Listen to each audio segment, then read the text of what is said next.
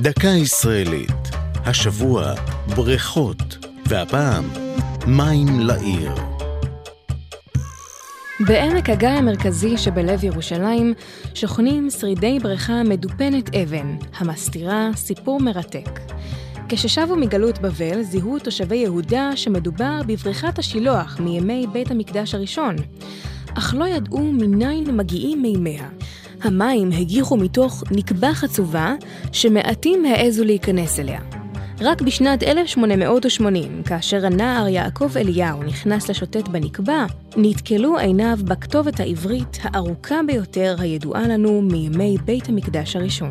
וביום הנקבה היכו החוצבים איש לקראת רעו גרזן על גרזן.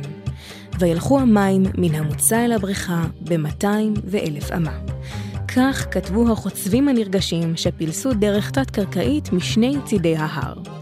רבים משייכים את הנקבע לימי המלך חזקיהו, אשר מלך במאה השמינית לפני הספירה. המיזם השאפתני הזרים את מי מעיין הגיחון למרחק כחצי קילומטר ממזרח למערב, אל בריכה בנויה.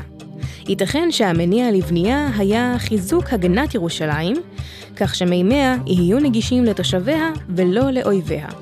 כיום גלויים במקום בעיקר שרידים מימי בית שני, המלמדים שהאתר שימש, כנראה, כמקווה טהרה לעולי רגל.